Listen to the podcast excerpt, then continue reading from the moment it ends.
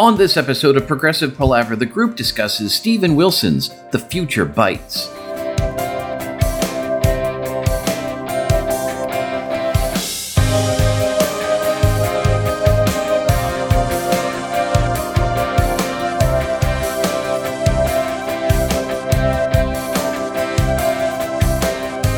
Hi, and welcome to Progressive Palaver, a group of lifelong friends and appreciators of music discussing the greatest progressive rock bands album by album.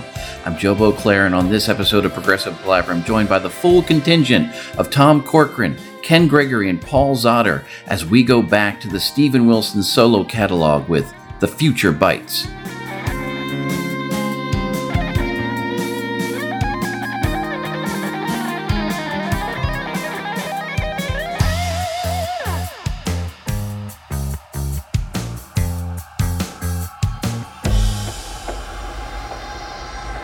All right, gentlemen.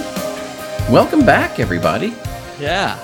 It's uh, it's been a while. This uh, this episode's actually going to come out in the middle of a segment where we're sort of doing catch up on um, a bunch of less old albums. They were they were newer when we started this segment, um, but we took a little bit of a break, and so this episode will come out in the middle of that. So you know, there's there's a feeling of of rejuvenation in the palaver tonight. Very excited to talk about this. I've actually I had to find the notes I had on this that I wrote down low all those months ago. Wow. And I was listening to, you know, I was getting back into the swing of things and listening to this record and and collecting my thoughts. And as I had thoughts, I started to remember having the thoughts before. And I'm like, I think I wrote those down. Where did I write them down? And so I was able to uh, to put my hands on my original notes. I've augmented them a little bit, um, but I am very excited. And you know, this comes in real time on the verge of some of us, half of the people here, um, going to see Porcupine Tree with Randy McStine, which should be fun. And so, yeah, it seems kind of appropriate to get back into uh, into Steven Wilson. And you know, I think you know just to sort of get us started here, I'm gonna I'm gonna ask a question to the group, and and you know ask you guys with regards to this record in particular, because this came out you know in the middle of the whole pandemic thing. It was delayed because of that and everything else. But did you did did you guys struggle with this record at first, or are you still struggling with it?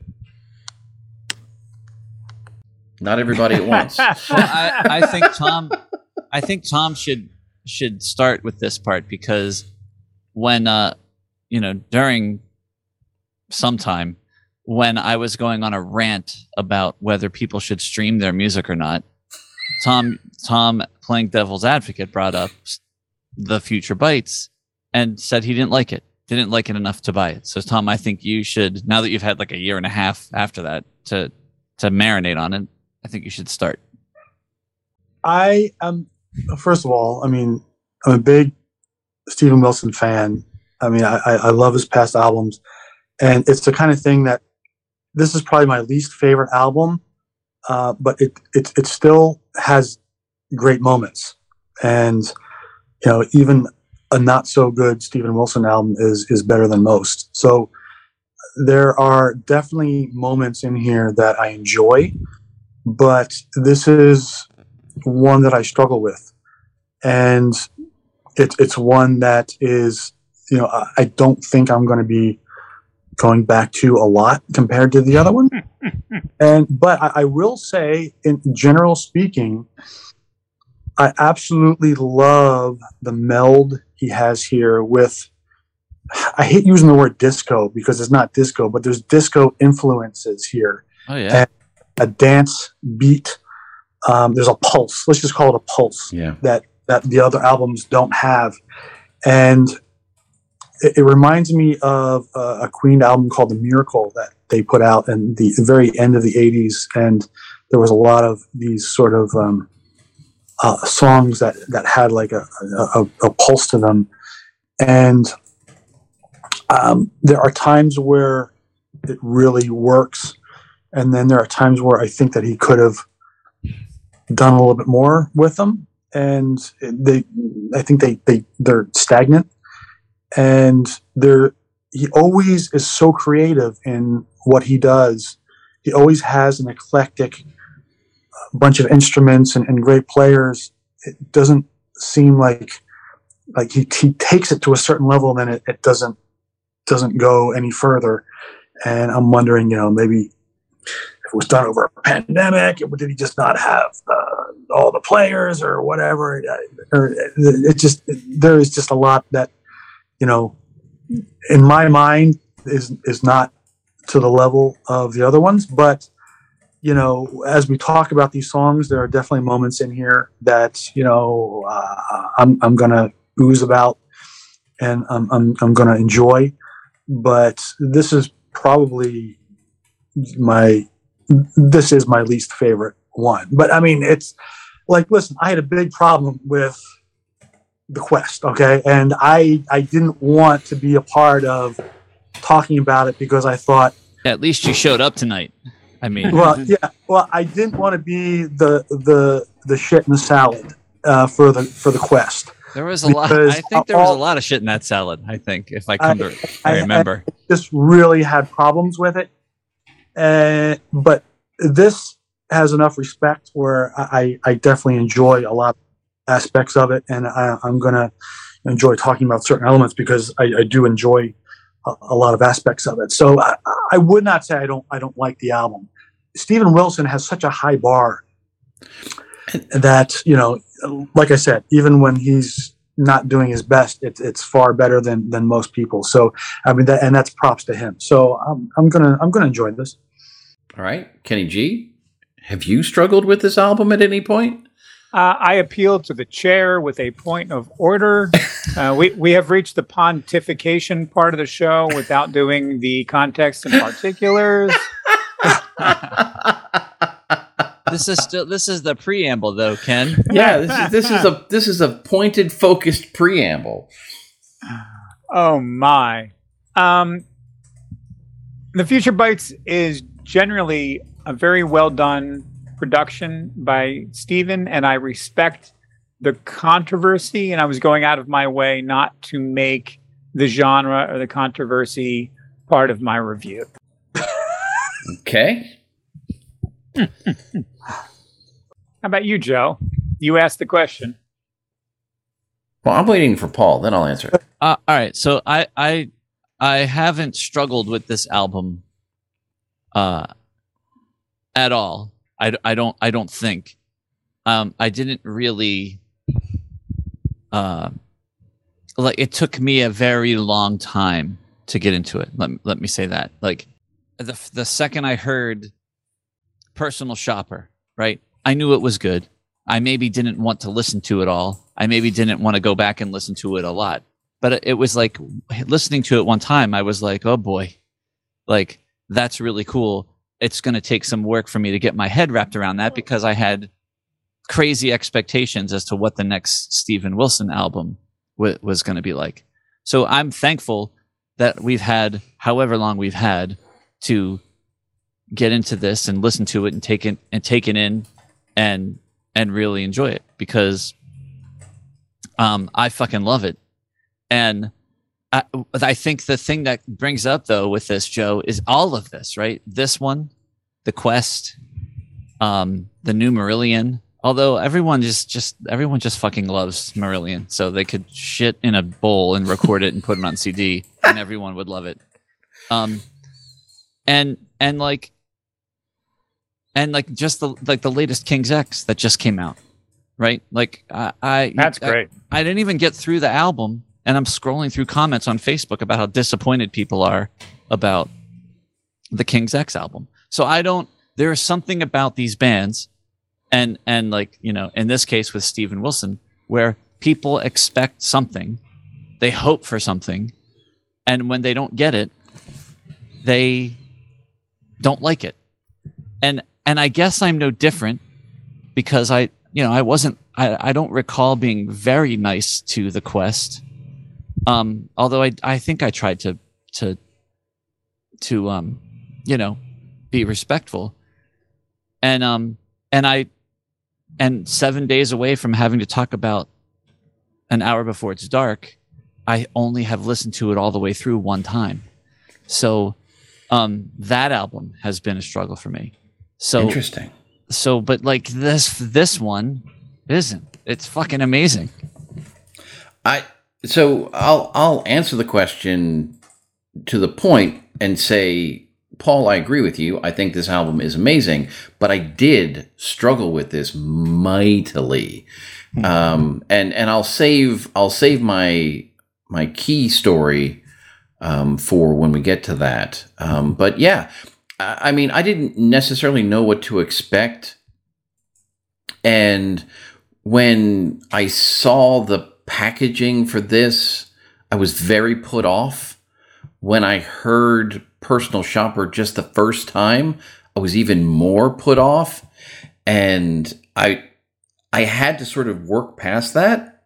And as I did, um, and as I spent more time with it, different things started to fall into place. As you know, as often happens on those albums that you don't like right away, and then you start to sort of figure things out. And Mm. at one, you know, you wake up one day and you go, "Oh, I fucking love this record."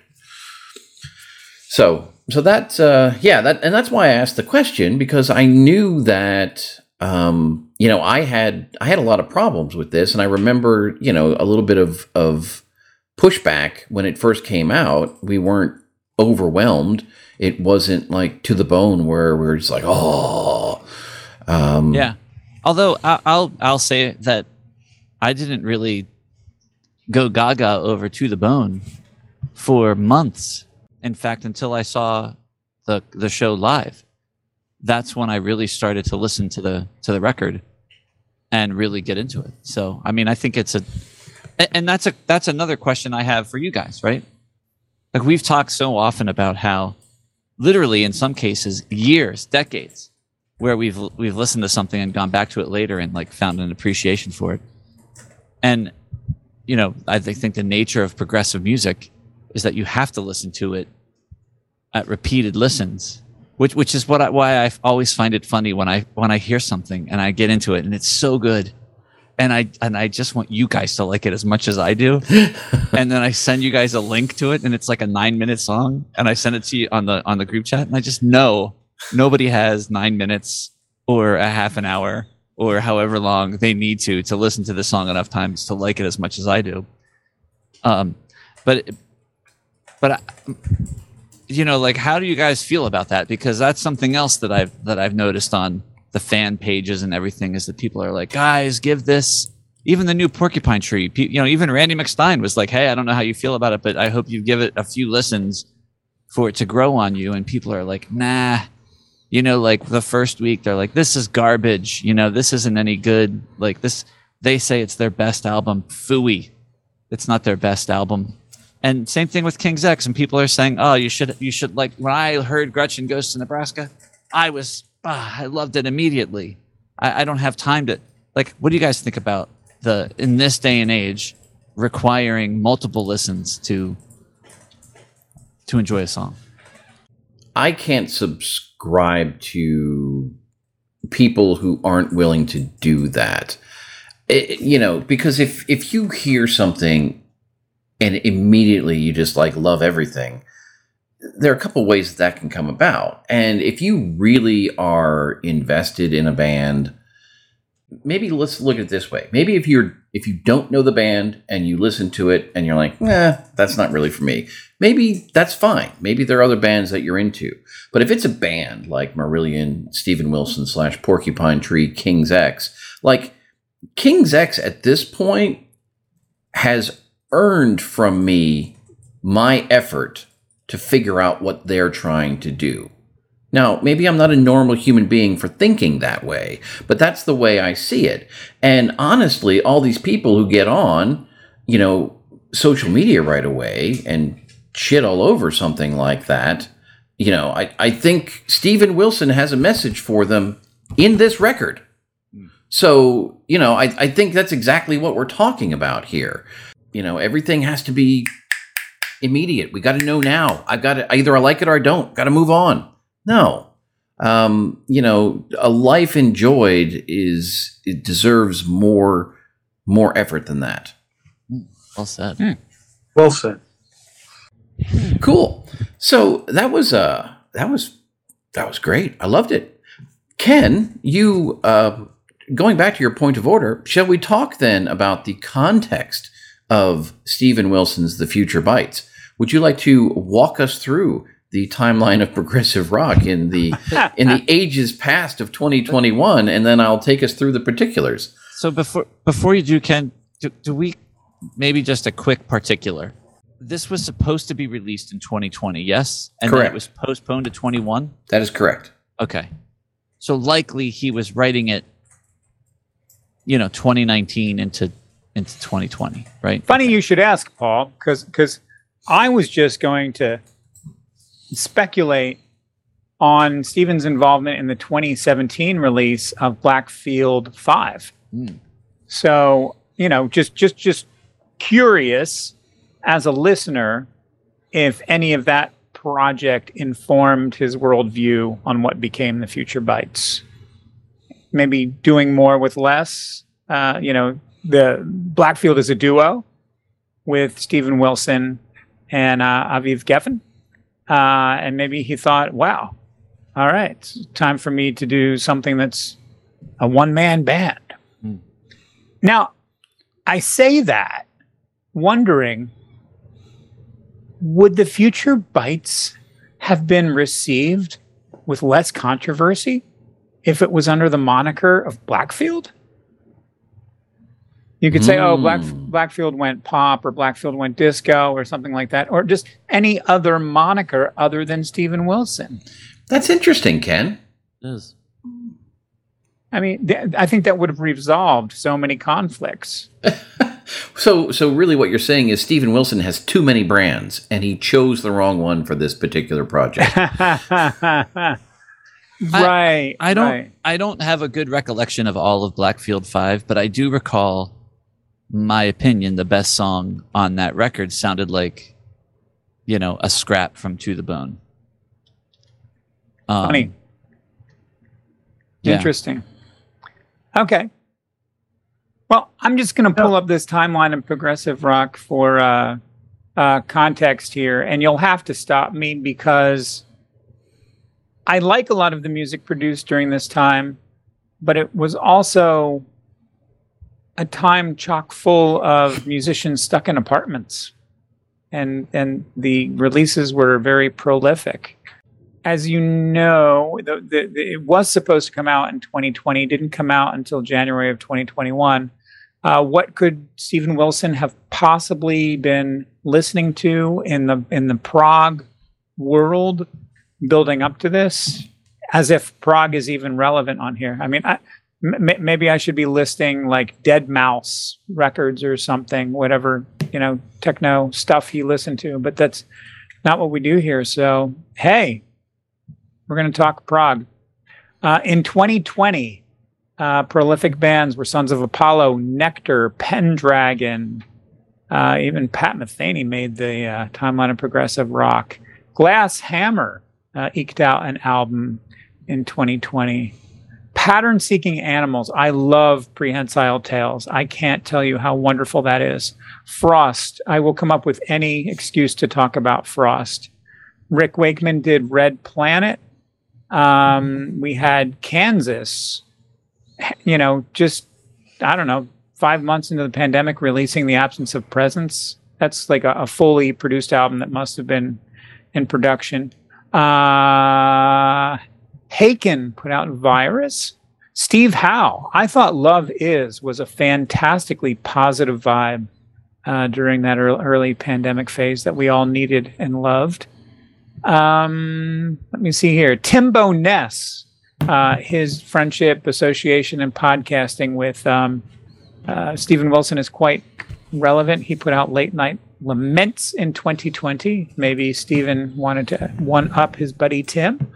Pineapple Thief, uh, September 2020, putting out uh, an album, Versions of the Truth.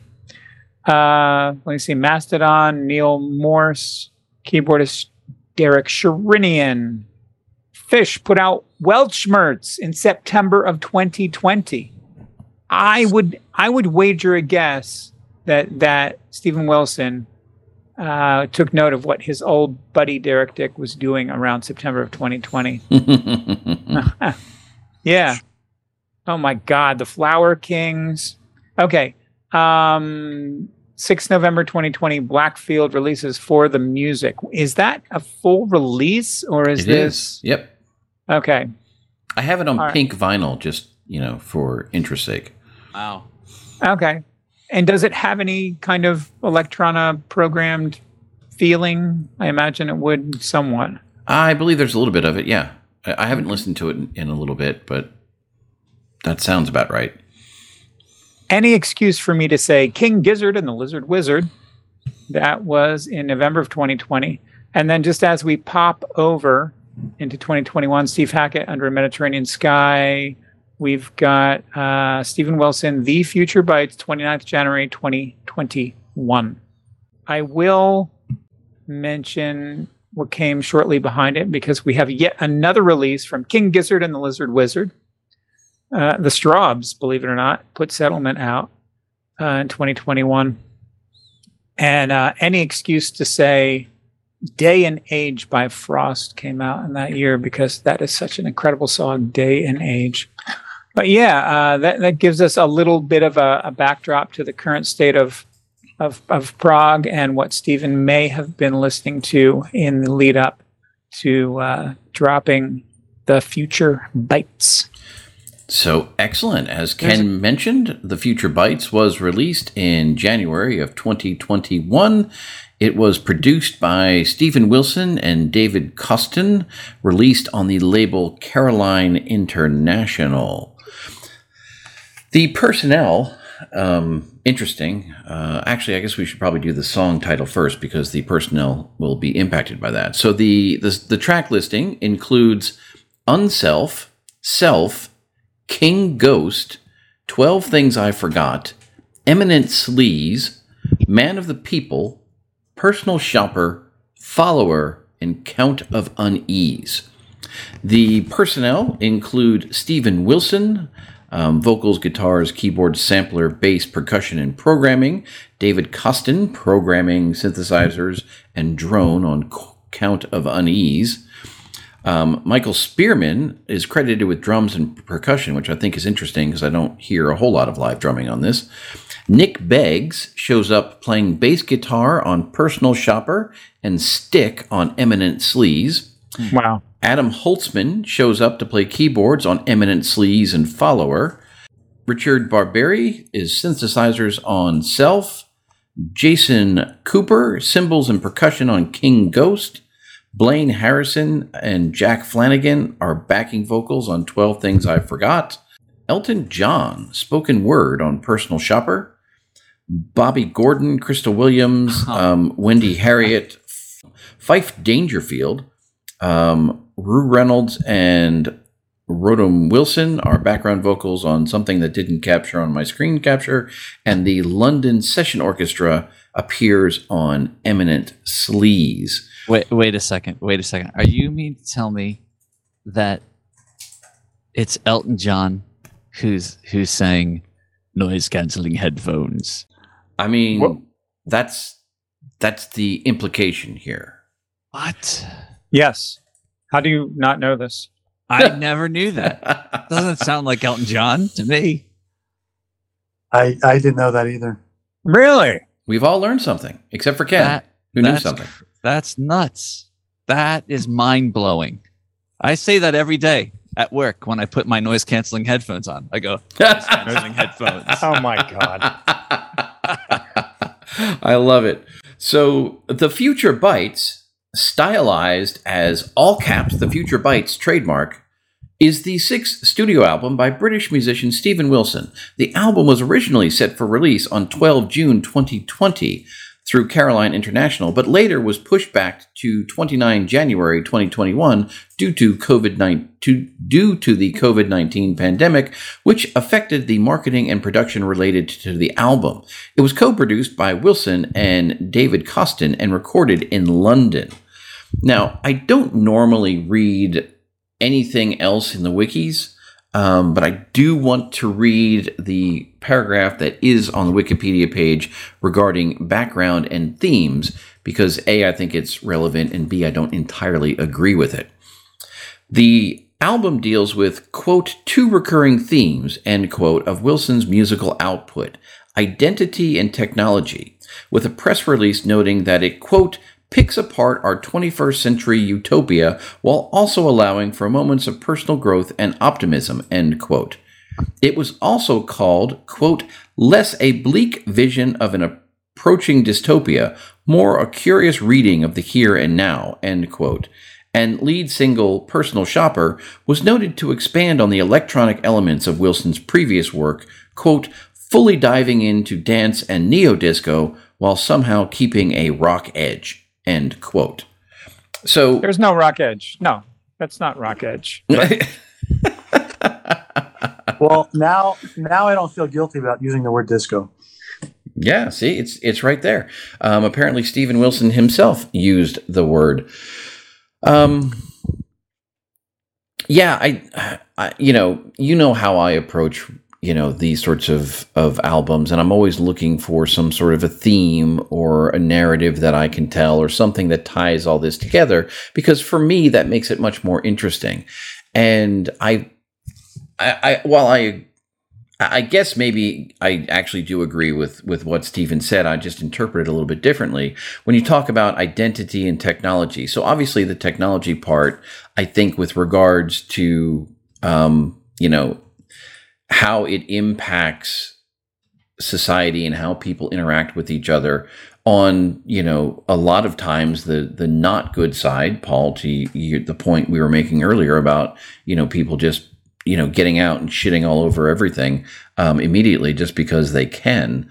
I i sort of latched on to the first two tracks or at least the titles where you talk about unself and self and so I kept looking for different types of selfishness that show up throughout this record. And for me, that was sort of the the the main unifying theme that I enjoyed looking at as I was going through this. Now, if Steven wants to call that identity, that's fine. Um, I was just maybe I just you know interpreted a little bit differently, but essentially the same a less bleak version of an approaching dystopia, but it is rather bleak. It, it is bleak. I agree. And and I was thinking about this on the way home today. It's not the most insightful thought I've ever had, right? But um the future bites, right? You think about that. It you hear the word future and you're thinking in the future, but in actuality, it's really Steven saying when I was younger, I used to imagine a future, and I'm here now, and it sucks ass. so the the future that he's talking about is our current now. That was the future in some point in the past, and it bites. And I get that, and and you know I understand, you know some of the frustration here, and I think overall, right? And, and you guys had talked about this eh, at the top of the show.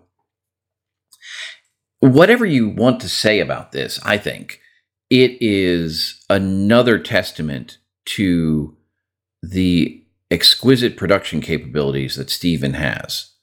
I, I, I mean, I listen to this and the way the sounds are put together and, and built, it's just beautiful. And there's nothing that I go, oh, that sounds muddy or farty or that's too loud or anything. It's just I, I really I love the way this guy puts a record together, and it's different. He's got a different color palette than we're used to hearing from Steven as a solo artist. Um, but I love it. Well, I I agree with you with the production standpoint, but I want to go back a second. You had mentioned the whole theme of future bites, and I wanted to I wanted to talk about the um, the cover mm-hmm. which um, I always oh. had a, I, I, I, which I always had a problem with.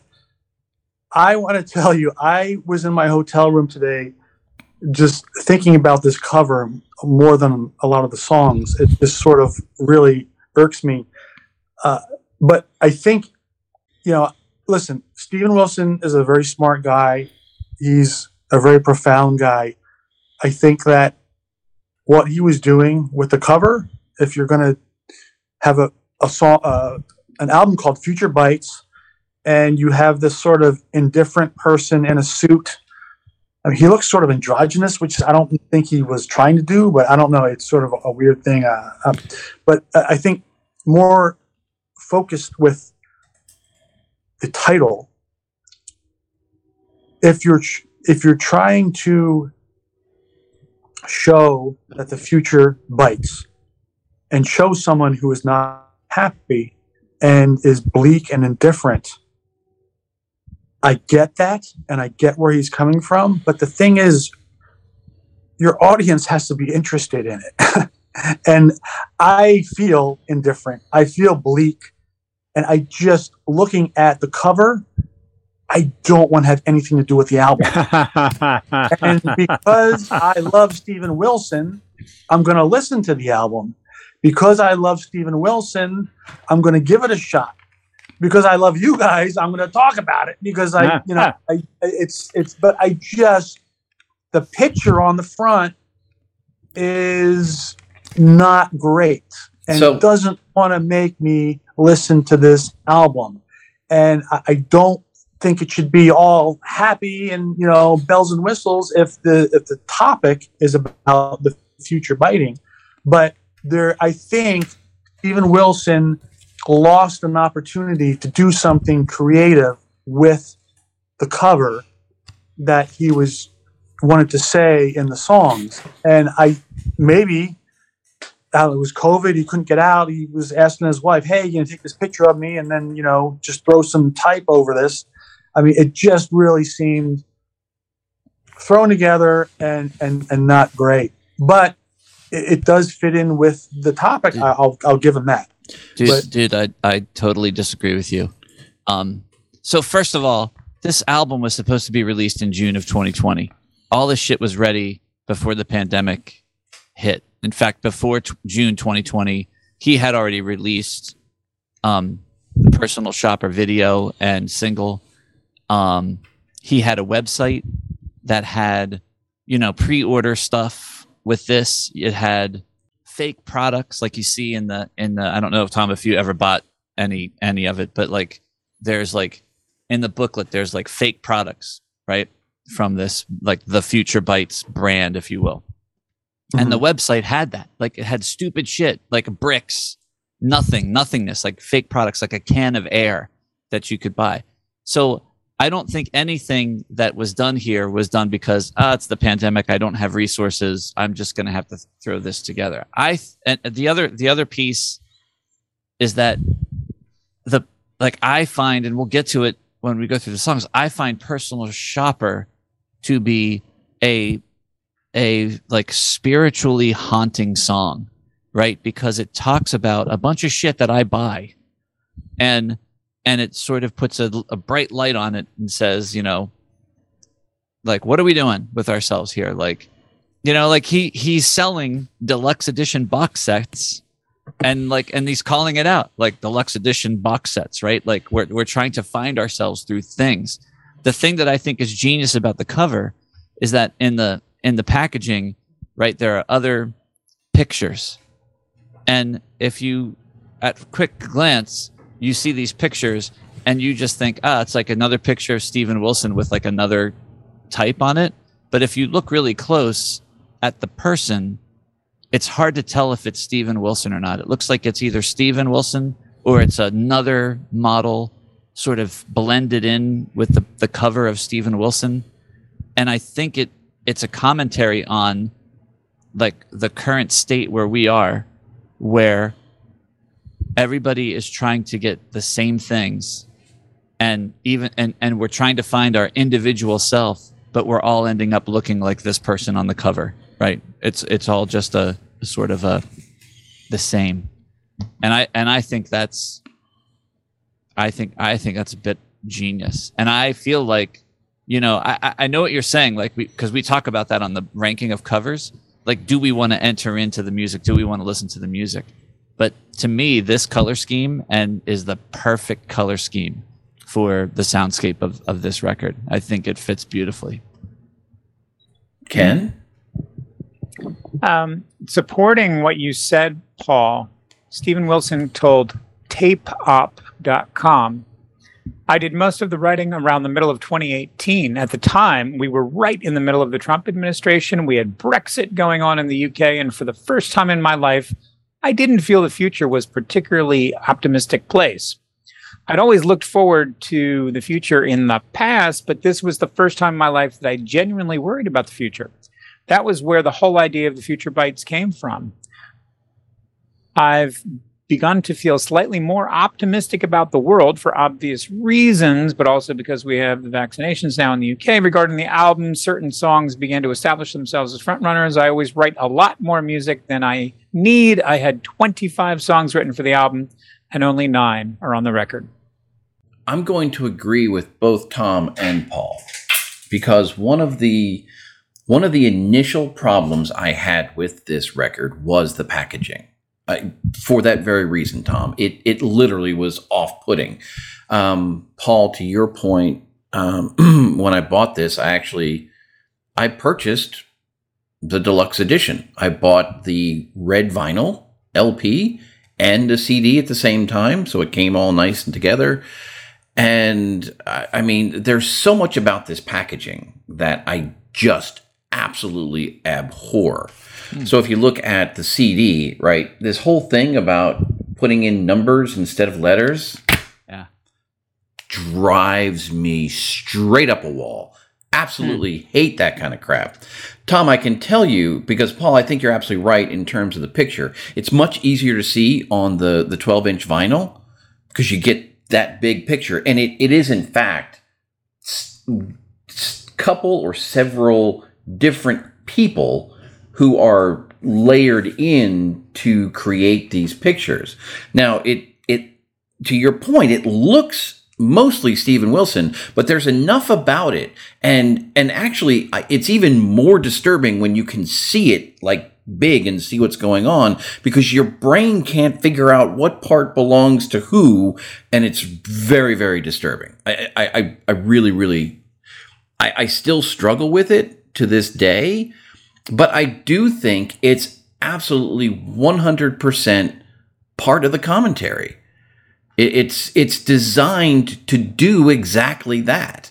And so I, I I still don't know that I enjoy looking at the packaging, but I have at least come to appreciate the packaging and what Steven was trying to do because I I, I do think it's very consistent with the the songs that he provides us.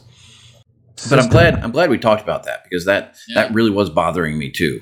I one one of the things that I'm I I constantly I don't I mean I I just to me this reminds me of like Prince right this record not not because it sounds like Prince but because it to me it's very Prince esque right like Prince just did whatever the fuck he wanted right and and I I love it, even though I didn't always love you know every one of his records to you know the umpteenth degree. However, I think that that, that I, I feel the commonality with Steven Wilson. You know, and and one of the things I've always wondered is, you know, he went in this direction musically, and and I can't help but but remember like the stories he told about um, what was that song on To the Bone um, ah, what was the song that he people gave him shit for? It was like a pop song. Oh, um, oh shit. What the fuck is the song? Anywhere, everywhere, no. somewhere. Permanating. Permanating. Thank oh, you. yeah. So and and he took so much shit for that and like literally spent time at his show talking about it and like basically demanding that everybody get up and dance and, and just let themselves go that i almost wonder like did he go down this musical direction to the extent that he did, almost to be like, you know, fuck it, they didn't like Permanating, I'll show them, you know, um, and and that's that's why I kind of dig that because it just it reminds me of Prince. That's all. The, the, the numbers and the letters on the on the cover. Uh, one one thing I just want to throw in there. Uh, I just want to go on record and tell you guys that I actually bought a can of compressed air today at the hardware store. Um, when you're on set and you work in the movie industry, um, you use cans of compressed air to clean your equipment, and that's a something that everyone must have. All the dust and dirt and sand to get off of your equipment. So um, I, I have that. Also, um, noise canceling headphones for a production sound mixer are very important because it, it cancels out outside sounds to what you are actually recording. When you are in the element and you have uh, motorcycles and birds, planes, everything imaginable, um, it's good to hear what you're actually recording as opposed to what is around you. Um, second of all, you know, Self-important producers. so- Tom, I- how can you resist the urge at- when you're at work, when you're on set, and you're about to put on your headphones to not just go noise canceling headphones? like every day. Well, I, I will I will on Thursday when I when I go back to set. You better believe I will. Uh, my boom up will look at me like I have three heads. Of course, she always does. Uh, but what I also want to say, I guess we can talk about this when we talk about the song.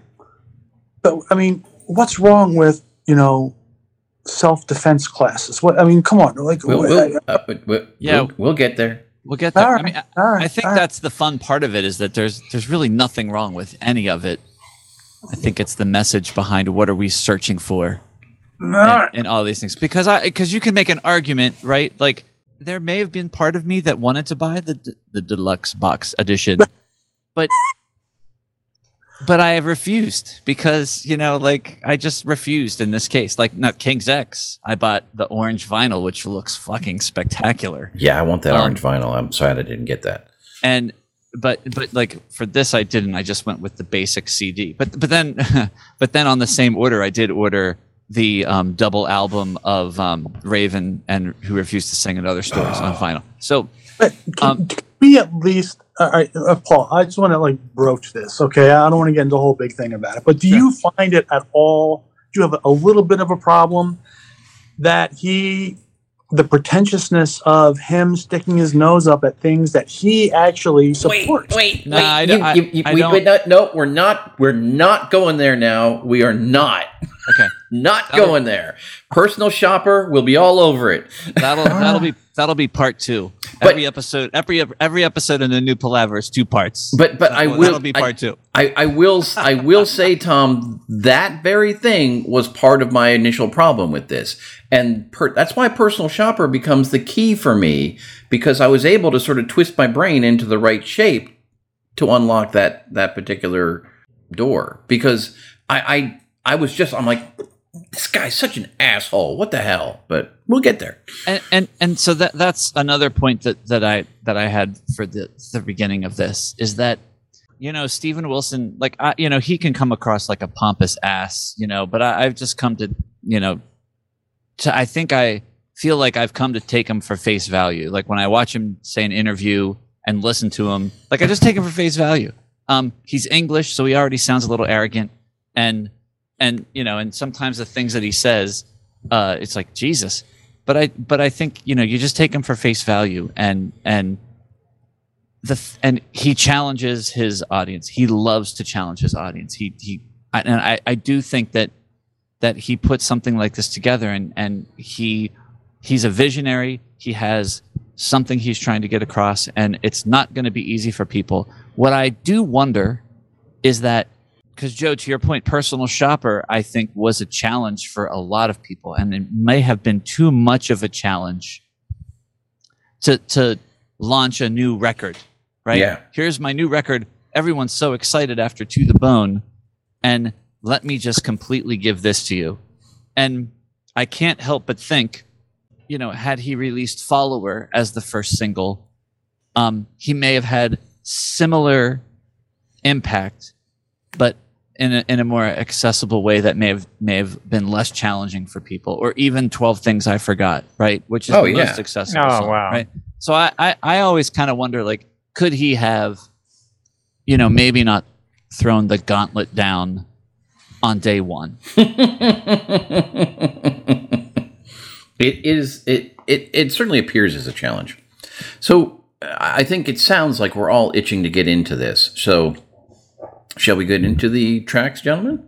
Let's do it. All right. So we start out with the very short and sparse unself. Does anyone else hear this and think of "I'm Not in Love" by 10cc? Of, of course. how did how ha- I think it's actionable in the words of Roger Waters. every every time every time it starts, I'm like, oh wait, wait, no, that's not where we are. For me, right, like this very relatively short track establishes the topic of selfishness, really. And and that's you know, it's the first thing out of the gate. You've got unself, then you into self. And and so I'm like, well, clearly he's talking about selfishness because a lot of a lot of this other behavior that he talks about can be viewed in terms of someone being selfish in some form, fashion, or manner, um, and either taking advantage of someone else or, or whatever. So, I mean, that's really all that that I get from this. I think it's you know it's a I find it a lovely way to sort of start the record and, and kind of roll me into self. But you know, Yeah, I agree. I, I can't believe that he hasn't been sued over it, and it's a perfect way to start the record. I do have a question, and this is a sidebar. So, and maybe some of our, maybe you guys know, maybe some of our friends listening know. I have a pretty old CD player. It's got to be like 20, 20 years old at least. Wait, that would be, yeah, it's got to be at least 20 years old, maybe a little older. All my new CDs, when I put them in at the beginning, they skip. really, Does anyone know why that, that would happen? It's just bizarre. I mean, when all of the all the metadata on a CD is at the beginning, so if there's some sort of change in the format, um, it, it could just be the the data's in a slightly different spot than it used to be Huh. 20 years ago, and so the laser doesn't either know where to go or it, you know, something like that Okay. would be my That's guess. That's fascinating. Maybe maybe I should buy buy a. I'm sure you can buy a new CD player for what, like fifty bucks. if that even that. Okay. All right. Sorry. That's the only thing I don't like about the song is it skips every time I play it. That's very uh, frustrating. on my CD player. Yeah. Tom or Ken, any thoughts on unself? I will uh, make a commentary on the unusually long fade in that has frustrated me ad nauseum for what two years now. Uh, it doesn't need to be that long because every other time I play this album, whether it's on the CD that I purchased or on the uh, streaming service, it, I put the volume up too high and I say, Mm. God fucking damn it, don't do that next time. So so for someone who masters albums for a living, Steven Wilson, fuck you.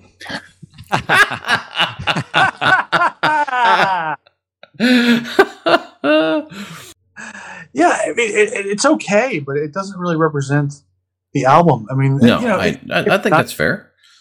I, I don't. I'm I'm kind of indifferent to it.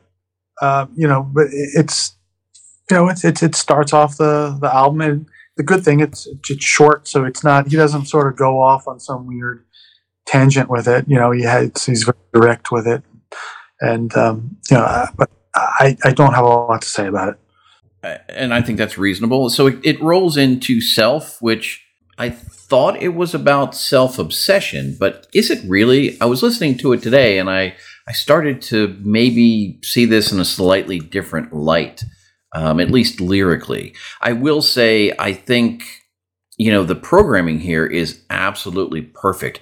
There is this beautiful low end I, I, I listen a lot in in my car driving, you know, back and forth between um, the places that I live, and I always go back to when we were younger and we had these um, these uh, you know these car stereos and whatnot, and an album like you know Brave would just end up destroying whatever speakers you had, you know, and there was this dynamics and and and it would just it was uncomfortable and and everything else, but Steven and I don't know if if it's you know better equipment these days, but but even so, there are other there are other releases that don't sound nearly as good. Um, but but the the low end in self is fucking massive and absolutely perfectly contained at the same time, and it just it gets me all fuzzy. I love it. Um, I love the the sort of noise guitar solo. I love the texture with the gang vocals, and I like the perspective of the internal versus the external on this song. Very cool. I, I really like the song. I like how there's a message, but you know, unlike other stuff that we'll talk about later, it's it's not preachy. It, you you're able to enjoy the album. Yeah. And I'm sorry, you're able to enjoy the song. And you know, listen, I, I again, I love when when when people mix styles, and I love the pulse of the song. My one problem with it, I would love if it was longer. I know that's sort of a, a first world, but like it, it cuts off kind of abruptly at the end, and I think when you're Steven Wilson and you've incorporated successfully prog with uh, more commercial elements, and you've done it in an eclectic way. Where we're going to talk about, you know, uh, 70s influence and an 80s influence, and, and all these like really great analog things that he brings in, and he's very unorthodox. There was an opportunity here with this song to give us a little bit of an instrumental and, and sort of bring that in. Mm.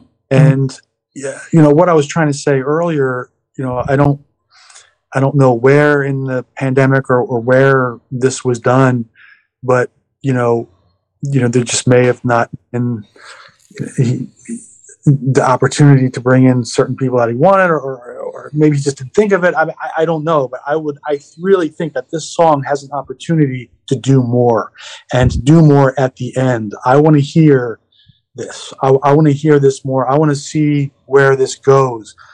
Everything in the song I love. I love the chorus. I I love the makeup of it, but he it's just like sort of an abrupt ending for it and you know you're Steven Wilson. You you have an opportunity to incorporate your your your past with the present and his past is with prog and i feel like it would have been great to incorporate some of that in this song and, and give you something um, that we hadn't heard before but also incorporate the you know the pop elements so you know I, although i like the song you know i definitely would like to have, have, have heard a little bit more You know, so this album has only been out for a year and a half, so I'm only just now uh, about getting to the lyrics. Um, I think your comments are interesting, Tom, because I, I wonder what it, it, it would be like. And um, yeah, I didn't see this this tour, so I don't know if there was there was more, you know, on in the live performance. Um, it would be it would be interesting to see um, what he would do. I think I think for me, I mean, I I, I I won't pour over all the stuff that's already been said. The thing musically that I like about this is that it it establishes the sort of like female backing vocal accompaniment. Mm. and Yeah. and that that shows up a lot. Um and i i just like that. I, I you know because you know I'd, I'd rather hear that. And i, I think it, it brings that soulfulness into into this which is i think a paradox in itself right? You know we're, we're basically talking about self. And and and i when i think of it i don't think of it as you know the self of you know the soul inside the self i think of it as very artificial and um and so i like the juxtaposition position of sort of that soul vibe that i get um with the backing vocals on a song that really has no soul Well, it, it has soul, um, in a way, in my opinion. Anything else, Paul? no no Go. Okay, so so so I want to counter what you said. Um, I think in terms of groove, I th- think this one does a better job than most on here with making it a bit human for the rock folks, for the for the people who don't want pure programming. and I think that's m- mainly due to the female vocals. And I will make a an interesting observation. I hope based on the extended tracks, Joe, the the large package that you purchased, did it come with the B sides? Did it come with the unreleased extended mixes and such? No, I did not purchase that super duper deluxe version. well, I will say there's a lot of remixing going on, going on, but Self was not remixed. So, so I think I think this is one where Steven kind of nailed it in the presentation. Um, was was happy enough to make it essentially the the lead off track and self is so short um, and, and and and didn't put it out there for any DJs to to remix and I I think he kind of nailed it I'm I'm, I'm going to give a thumbs up to self Nice. Cool. If we move on to King King Ghost, uh, and again, you know, Paul, you haven't gotten to the lyrics. Uh, I haven't figured out everything. This is one I have not figured out. Um, obviously, when you talk about dealing with people in the modern world, ghosting is a term. I don't know if that has anything to do with this specifically, but I do know that I find the falsetto mem- melody in this to be absolutely hypnotic. Yeah. Yeah. I mean, I don't even give a, the slightest rat's turd about what this song is about. I just want to hear the noises that are coming out of my speakers when I'm listening to this.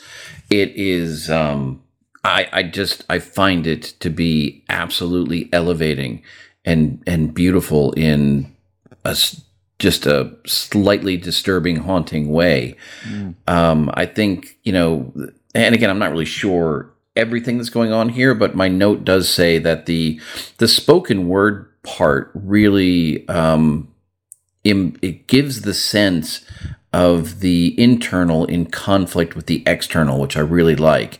And there's that one line that he delivers in the middle that just, and again, I don't, I haven't really figured out the whole context myself, but it just unsettles me. And that is, you can wash away the dirt, but you can't wash away the failure. And it's like, God damn. Mm.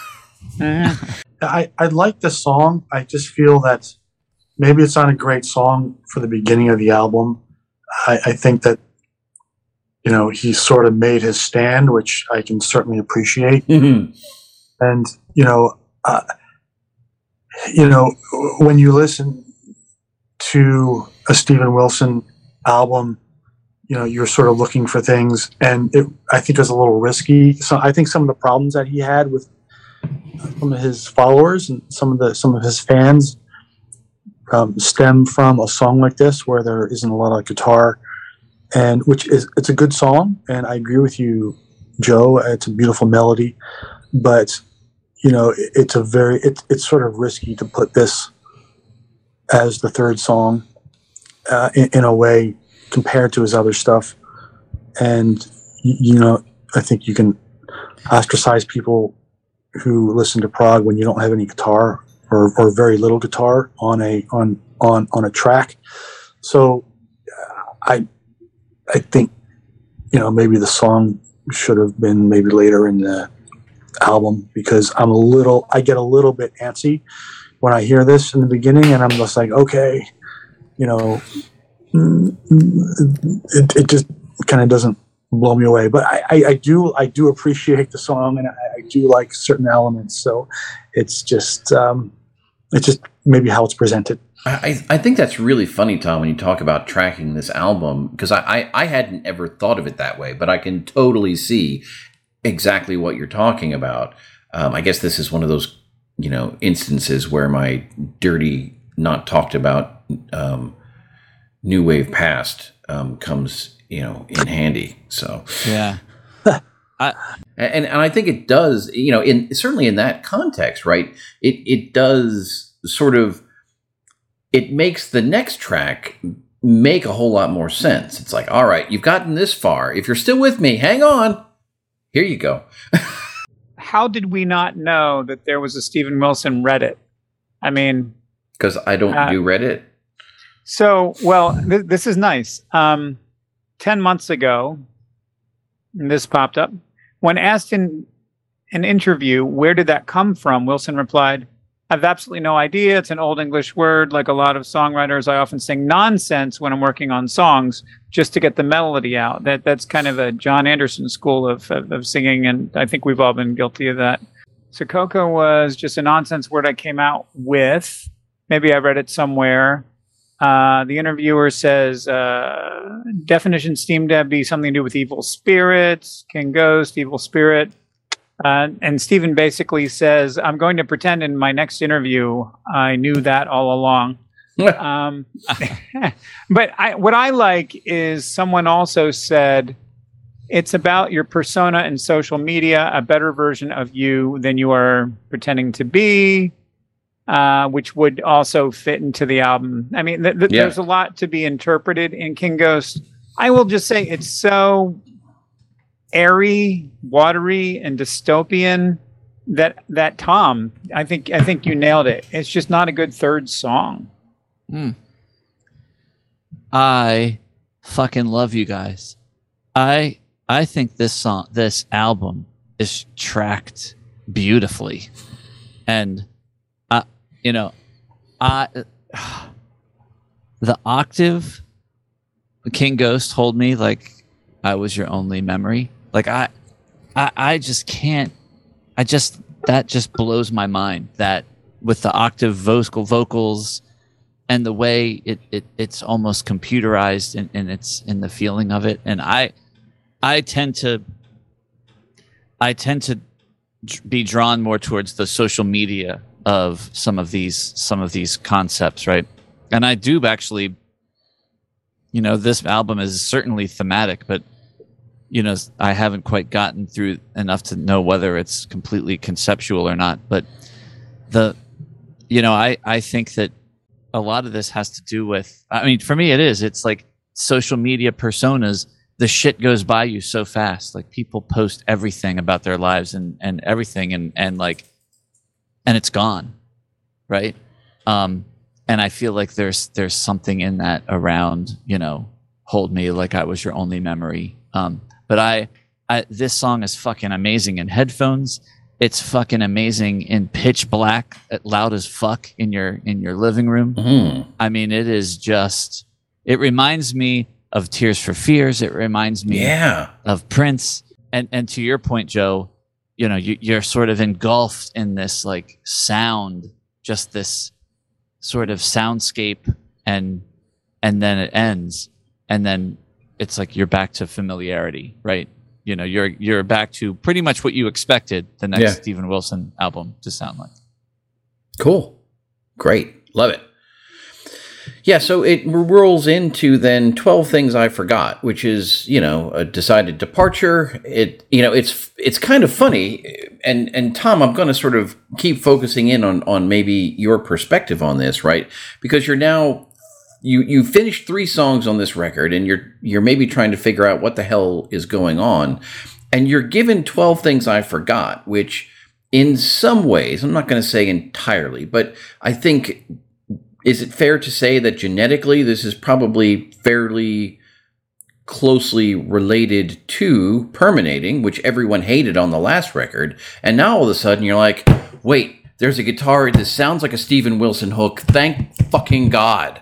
And so for those people who are, you know, and, and Tom, I don't know, is is that how you feel when you get to this, or you're like, oh Jesus Christ, what the hell's he doing now?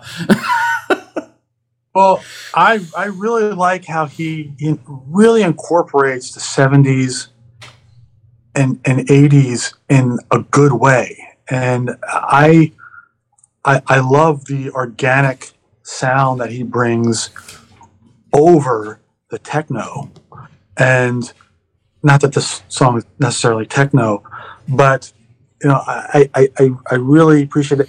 I mean, this is the thing, guys. We recently just finished a whole chapter Palaver on fish and what that is. What, what fish does different things, goes completely different directions from one album to another. He's not afraid to incorporate things, new things, and this is what we've been used to.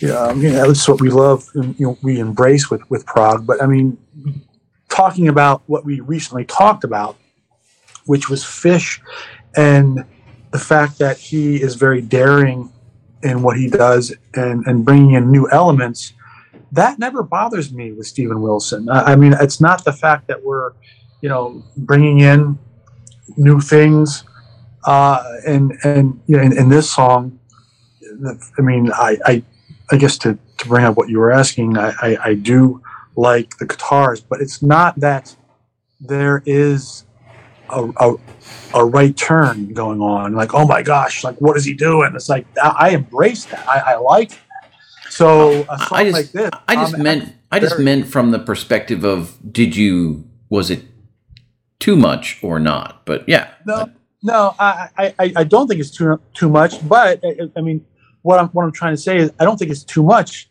because I'm remembering of like all you know fish what what fish does from album to album so i mean this is just like another walk in the park it's just like another you know so um you know, we're sort of used to this. And so I think everything works in this song. And so this is not too much for me. I actually, um, actually like the song.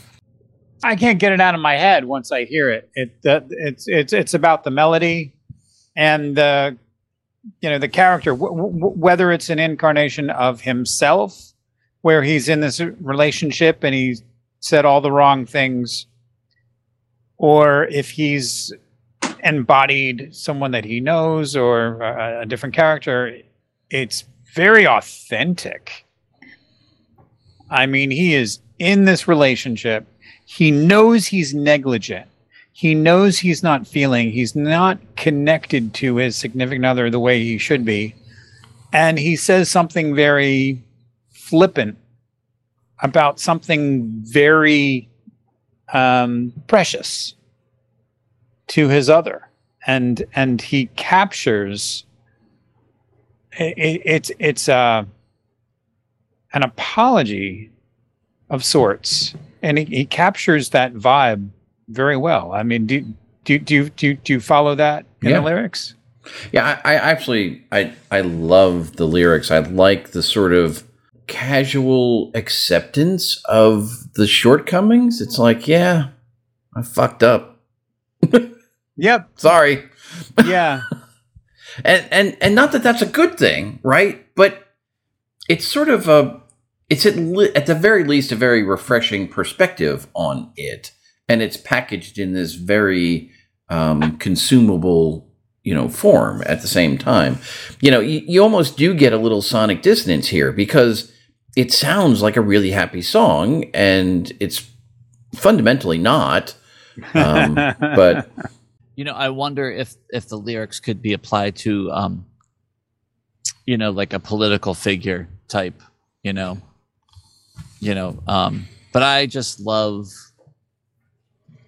I, I mean, this is. I mean, again, like a, a lot of this, uh, I I program in my head that what I'm hearing, you know, is about people on their phones, me on my phone, you know, constantly you know even when i try to not do social media and i stay off social media now i don't really post like i i once did but i i will say that sometimes i go onto a social media site for a specific purpose like i might be looking for something to do and i want to search a local venue to see if they have any events going on and about 20 minutes later i'll realize that i've been scrolling on my phone um, I can't even, and then and then I realize I'm scrolling on my phone, and I'm like, oh, I got to get off this, and I and I close the app, and then I'm looking at my phone, and I'm like, what was I doing? And I'm like, oh fuck, I wanted to go check, you know, whatever to see what was going on this weekend, to see if there was anything going on.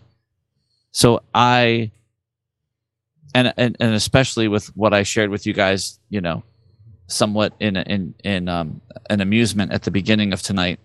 I love the line you know, there was a time when I had some ambition. Now I seem to have inhibitions. Um, now I just seem to have inhibitions. I, uh, and then like you know the the whole line about um, forget what I said about acting on all the plans that I made. Now I just sit in the corner complaining, making out things were best in the, in the 80s. Um, I love that. yeah. Yeah. Well, and, and and that's you know that was sort of the the line that keyed me into the fact that the future in reference is now, Hmm. because he's he's making reference to the '80s, right? And Right. we, you know, yeah, I get it. Yeah. And it it also is like that thing that we were talking about, right? You know, people get the new King's X album. They don't even have the new the new uh, vinyl yet. They're listening to it on streaming service. And they're psh, jumping online and basically talking about how, you know, Gretchen Goes to Nebraska and Dogman were so much better. Like, duh. Come on. There's a fucking guitar line somewhere in here. I think it's towards the end of the song. It's just single notes and it sounds like a telly and the reverb wash is so glorious it just is you know it's so delicious i love it But you know, part of the charm of this album in general, and this sort of a reoccurring theme, we have upbeat. You have an upbeat rhythm section, upbeat drums, and you have very creative ways of saying what you want to say lyrically um, that maybe aren't the most upbeat. But I think a lot of the things that we like you know, whether it was, you know, things that Peter Gabriel has done or, you know, Fish or, or whomever, there is this dichotomy between the music and the melody and subject matter. And I guess to give you an example of, of film, like Martin Scorsese in a, a film like Goodfellas or some of the gangster stuff, when there's a this sort of montage when like people are getting killed or like their throat cuts or whatever. He's playing like something really romantic or like some sort of opera Mhm. or like thing like a ballet, and that is it makes you know it makes your hair stand up on the you know the back of your neck, and it's it's it's, it's really powerful, and it's it's just an interesting way of looking at something horrific in a way. Uh, Whether it's Steven Wilson on this album, where you have this sort of you know disco stuff or you know you have a certain pulse he's saying the subject matter is is is not as happy as what we're hearing and i think that works. I mean that's a very creative way of of saying the subject that you're you're you're talking about it, it it could be a satire but it doesn't always have to be a satire i mean a satire is the the, the extreme uh, but uh, you know, I, I think that someone, I, I, don't mean to throw fish to the wolves, but a song that we all did not like called All Loved Up, like was not successful in that because it's very difficult. It was, it's, it's, it's a very difficult thing to do. And I'm sure he's not thinking about, okay, well, I want to do something, you know, different. It just sort of comes out of him. But by by doing it, it, it it's it's very successful and it's a different way of, of taking in a subject matter and i think this song is a good example of that sorry derek i love you buddy we love our fish.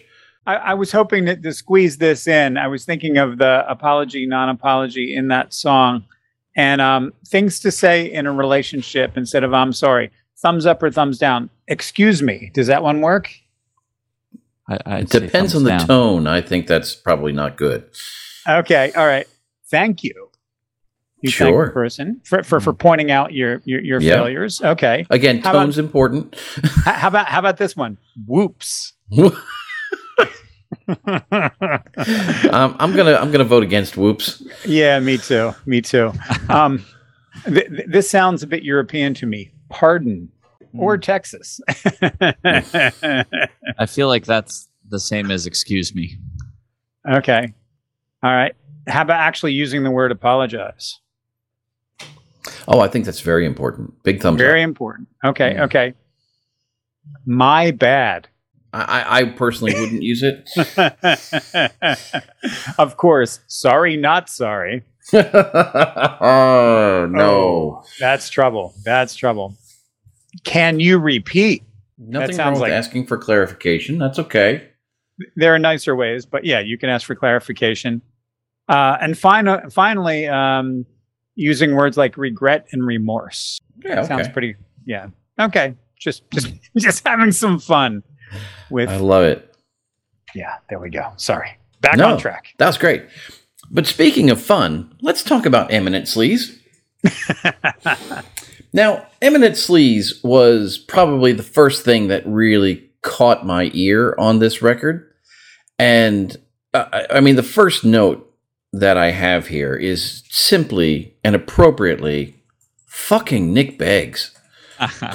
this guy, I'm telling you, um, absolutely love it. And and it's all about right. This this is the song that explores what I refer to as predatory selfish selfishness. Like how how much can I get from you just because of you know I want to. And uh, you know, I, I don't really have anything else to say about the song beyond that, but I I think Chapman Stick is one of my favorite parts on this, and I, I'm I'm willing to say that Steven Wilson says, "You know what? I think Stick would sound great here. Nick. go, go to it," and probably pushes him in one area or another, and just you know, I mean, that's the that's kind of the fortune that Steven Wilson has is to work with you know people of that yeah. ridiculous uh, caliber. But I, so a- again, like I, I, to me, this is one of the genius of how this album is tracked. Um, you know, we we've we've sort of talked about the self and the ultimate of, you know, social media, right? And then you you get the the perfect sorry not sorry song with 12 things I forgot and it goes right into let me see, you know, how much I can get away with here. There's like a uh, there's like a have a cigar type tone guitar Ooh. uh, stuff in here that I think is fucking awesome, and the and the and like like you mentioned, Joe, the stick. I, I will say this: this song for me is probably the one I skip the most. listening. Really? Yeah, isn't that weird? That is weird. Yeah, I I, I mean I I kind of get it cuz once you get past that, you're like I mean for me, I think there are other things on here that are more engaging long term, but man, I do I just love it. Hmm. Yeah. And I do love the line, the closer I get to the dirt, the sharper the suit that I'm wearing. Yeah. the strings. How do we feel about the strings? What is being depicted there? Because there is almost a 70s movie sensibility. Is it a Middle Eastern vibe that's going on there? I mean, I, yeah, there may be a little bit of that, you know, and maybe that's some of your influence of working with Aviv, right? Because there's a lot of Middle Eastern in in Blackfield. But I think the strings totally track with, you know, Steven's self-professed, you know, history with music that his parents would listen to from the 70s, where there's a lot of that kind of crazy shit going on. So I I think mm-hmm. it's totally legit. It's so funny what this song evokes for me. And I tried to suppress it, but in the early 90s, we still had a high end audio store in Philadelphia that catered to the studios around the uh, boom of the recording industry and and and uh, the sound of soul and and whatnot in, in, in Philadelphia, and you know you'd walk into a guitar store and there'd be you know some dude with a black shirt on, but you walked into this place and they were wearing suits and they meant business and they weren't just gonna sell you a Fender, man. They they had all the high end consoles and the BBE aural exciters and all the Drawmer gates and uh, anything you can imagine of, of, of import. You know, the 24 track tape machines they could get for you. And, and, and they were not messing around. They were, they were wearing suits. And for some reason, that store burned an image into my mind. And uh, boom, something about the lyrics in here uh, now he's talking about something a bit more seedy, like a lawyer, like a Better Call Saul or something. But Mhm. for me personally, I'm seeing suits at a high-end audio store on Delaware Ave. How about you guys? I think of more used car salesman type people um, with regards to this. Now they're not, you know, in terms of a sharp suit, but you know, I, I don't know. I, I I never went to such a music store, so I don't really have that experience. I I, I think I like the Better Call Saul sort of ambulance chaser idea because I think that's you know I think that's totally valid too.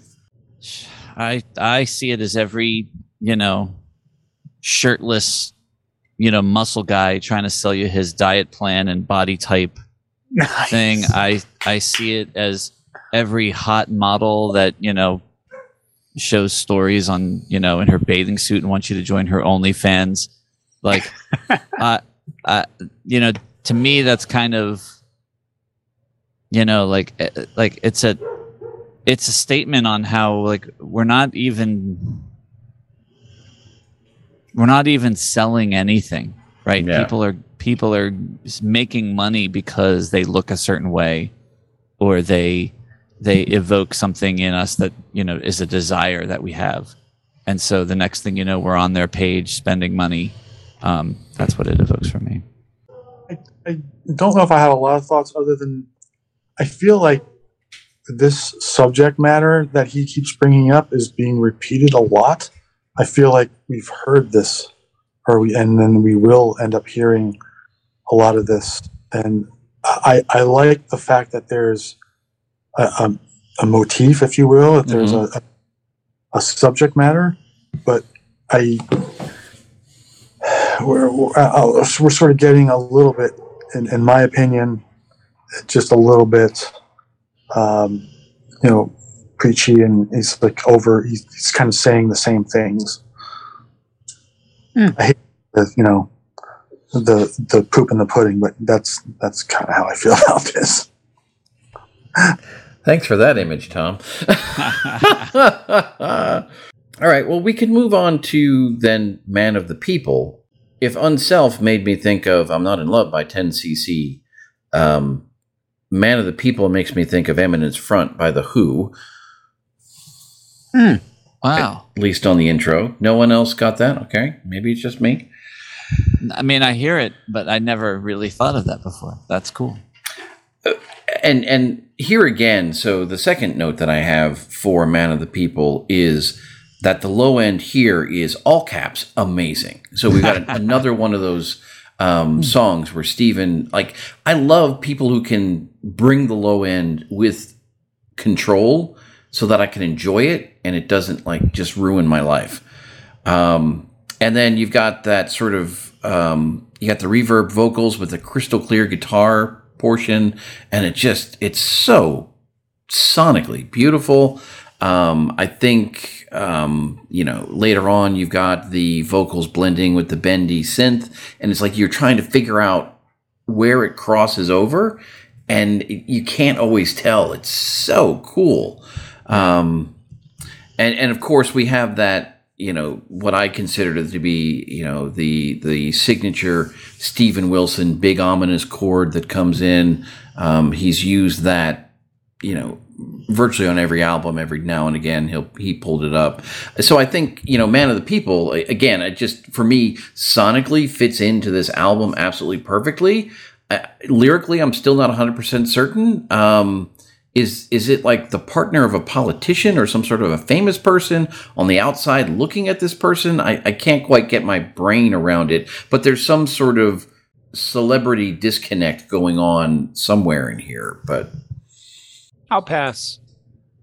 okay, okay ken passes. Yeah I, I mean as far as lyrically i i, I kind of wondered the same thing right? Like you know man of the people you know to me gives reference to like politician you know royalty or something like that and and uh, i think you know perhaps it's a commentary a little bit on how now even our politicians take to social media to be um, controversial or even just shocking just to get attention just to just to be um just to get a rise out of people. Um, and I, I don't think you know social media is the place for.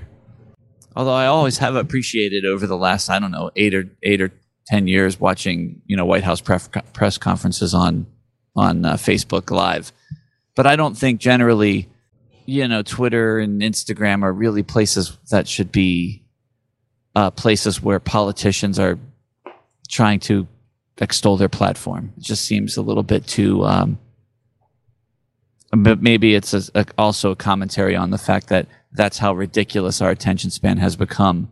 That our politics are given to us in little bite-sized pieces. So, I mean that that's kind of my take on it. But I have to tell you, I'm usually just just completely feeling like I'm floating on a cloud on all this delicious reverb and yeah. like guitar strumming and everything when I listen to this song. I'm not even really caring about what he's saying actually. I have to pass on this song too. All right, Tom is also going to pass. Tom just wants to get into the next song, but let's skip over that and go to. Oh, wait, oh. sorry. just kidding, Tom. Just kidding. I promised you. I promised you that we would we would get into the mud here on Personal Shopper. Um, a scathing, at least on the surface, uh, a scathing rebuke of consumerism. I will tell you that that now I think this this song is an absolute highlight. I positively every time I listen to it am guaranteed to turn up whatever I'm listening to and there will be chair dancing during the chorus. I promise you. It it's like the sweet sister Mary of the future bites. but like you get so far into it that something dramatic has to happen. it's even more dramatic than you anticipated. But I, I will say I, I, will try to quickly relate my story um, with regards to this song because again this this was my key to this album and it was the first single single that came out and like you Tom I was immediately like fuck you Steven Wilson what are you talking about you've got eight five different versions of this album that I can buy and you're shitting all over me and uh, I was mad I was hot very hot. and and like I, you know, I would I would almost not listen to this because it made me mad. Like I would want to listen to Eminent Sleaze and I'd want to listen to, this, but I I didn't do this. And then I started listening to it, and and I remember I got to the to the spoken word part with the with the the list of of things that are there, right? And then I started to pay attention to that because when it gets to the part where um, they start talking about some of not the consumer things, but some of the the mental aspects of it, and there's like self help, and then you hear self doubt, and and and it's funny how they if it's all Elton John, they pitch the voice a little bit differently, so you can sort of you, you, can almost create three lanes. At least that's how I envision it. So the one lane is just all the stuff that you're buying. Um, one lane is all of the the perceived benefits that you can get, and the third lane are the sort of negative undertones or fear causing aspects of it that lead you to do these things to satisfy some sort of a need.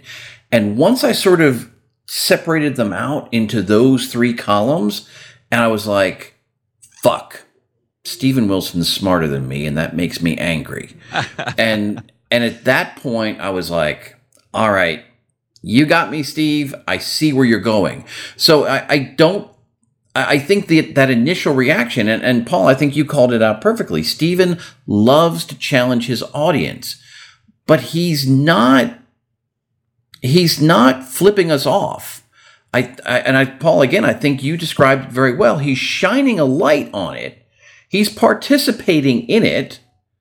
But the question is not that you shouldn't do it, but why are you doing it?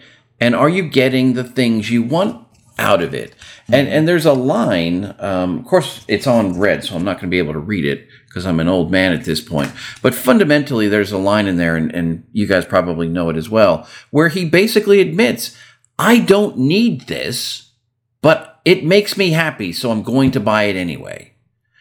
And and and that was sort of the last that was the cherry on top of this whole Sunday because it's like it's okay. You know, Steven himself says it's okay to buy something just because you want it.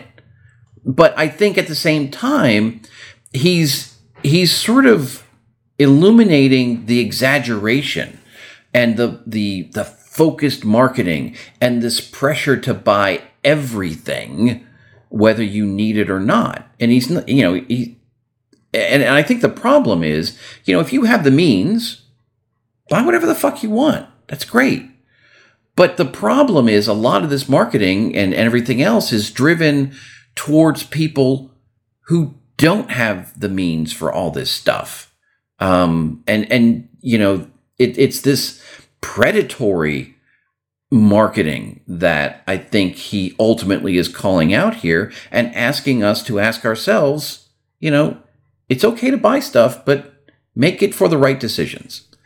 That's that's my story about this song. Gentlemen, I'd like to introduce something. Uh, excerpt A. Oh, yeah. Tom's can of air. the electronics duster. This is for you, Steven.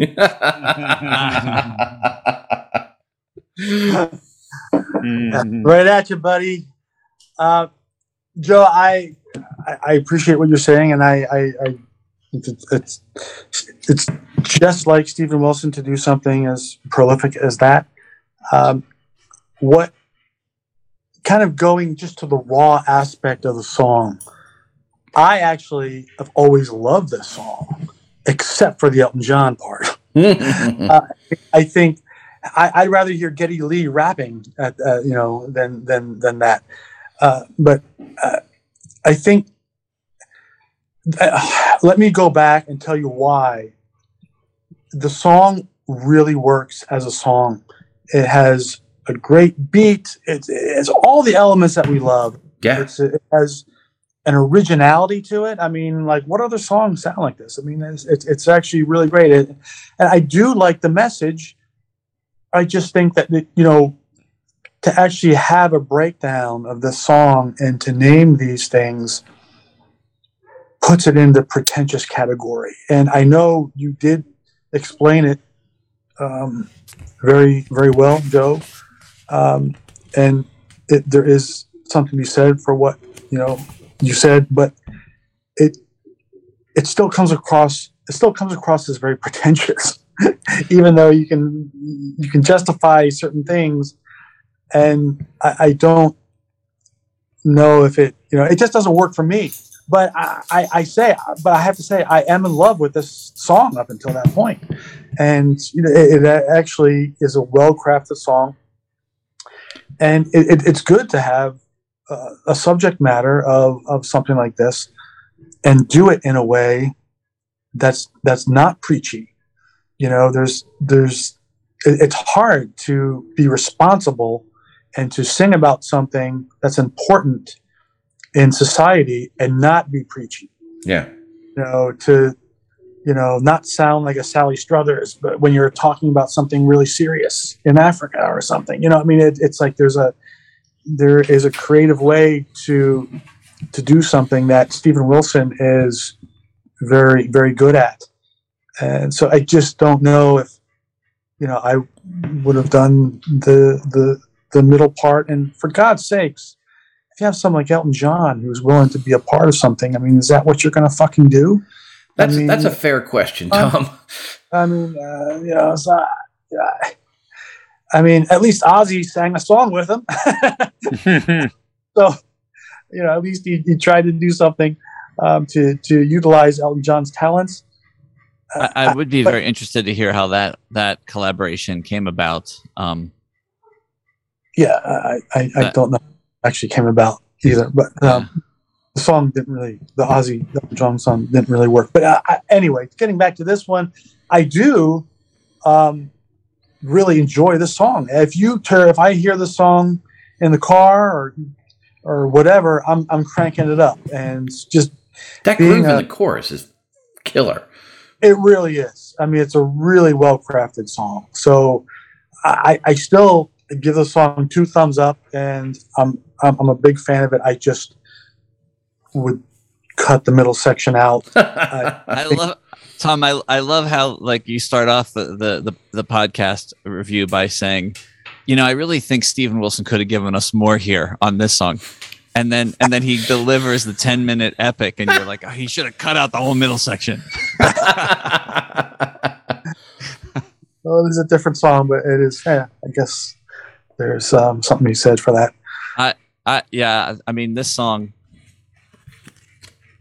I mean, I, I just, I, I, I love it. I, I, I, I, I didn't think of this before, but it is the, the sweet Sister Mary of, of this record. It's the turning point. The record. I think that, that the, um, you know, the first six tracks are all like are all about. To me, they're all about what you see on the screen they're all about the the motivations behind the screen and behind the people in the in in the screen. This is about what we do with it and i just think it works so so well. And i think what's really fucked up is that this was i think this single was released in anticipation of the june 2020 release Mhm. even though it never happened. And when it was released you know we were we were like two and a half three months into the stay at home part of the pandemic right? Um i don't even know if social distancing was really a thing yet. And i'm not sure how things were in in your neck of the woods but every day i would look out my window across the street to my neighbor's house and I actually started joking around that their their house was a hub for UPS and Amazon trucks because the, the the guys would literally park in front of their house and go out and like spend 20 minutes organizing like their next series of deliveries.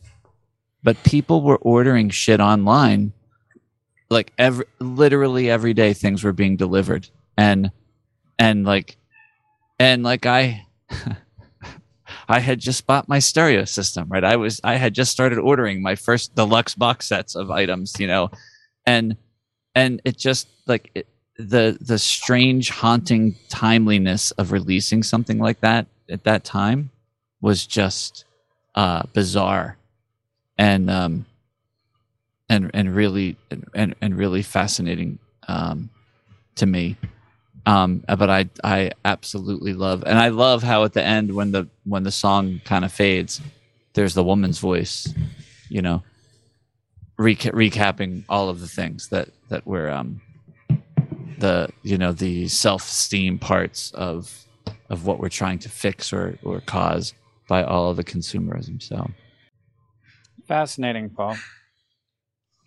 Uh, it did. It did coincide with the um, materialistic part of being stuck at home.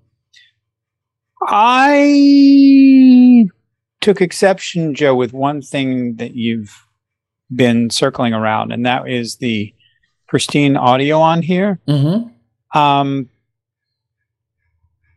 Steven Wilson's voice is easier to hear in the remixes, almost all of them, when compared to the actual tracks. So something about the vocal production makes it difficult for me to catch many of the words. And when I listen to the alternate mixes, I hear a lot of w- words that I never heard before. Hmm. Um, additionally, I found Personal Shopper to have this weird, dense mid-range feeling that I didn't like.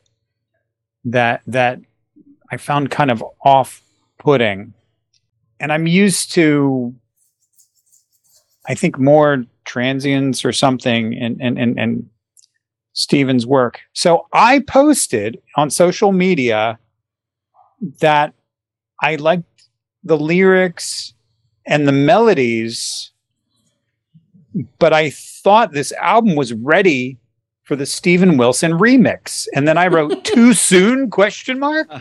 And I got a lot of laughs on social media, but this was on Steven's site and the moderator killed it. Um, so it was really only up like two or three hours before boom, they, they killed me. But um, I I object to the over processing of the vocals. I think it detracts from some very clever lyrics. And of, of all the songs on here, this one has some kind of a audio pastiche that that that that puts me off a bit. Finally, a hit song coming up. Yeah, we got follower. So you know, follower is is pretty obvious in a lot of different ways. It's a, it's a good song, um, but it's it's very accessible. It's its meaning isn't hidden anywhere. It's um it's pretty upfront. I do like The snare sound. no, I was going to say something else, but apparently that's a note from um, Personal Shopper. I actually don't have any notes at all for follower. I guess it's so obvious. I didn't feel the need to write anything down.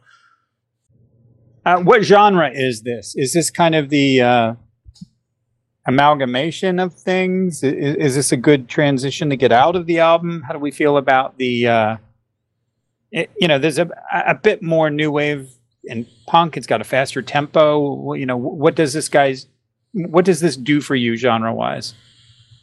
It's got a guitar solo too. It does have a guitar solo. I, I think it's it's uh, it's it's more obvious. It's not tucked into the prog corner anywhere. Yeah, I don't I don't have the words to answer your question. Surprisingly, I mean, is any song on this album tucked into a prog corner? I, I don't. I don't.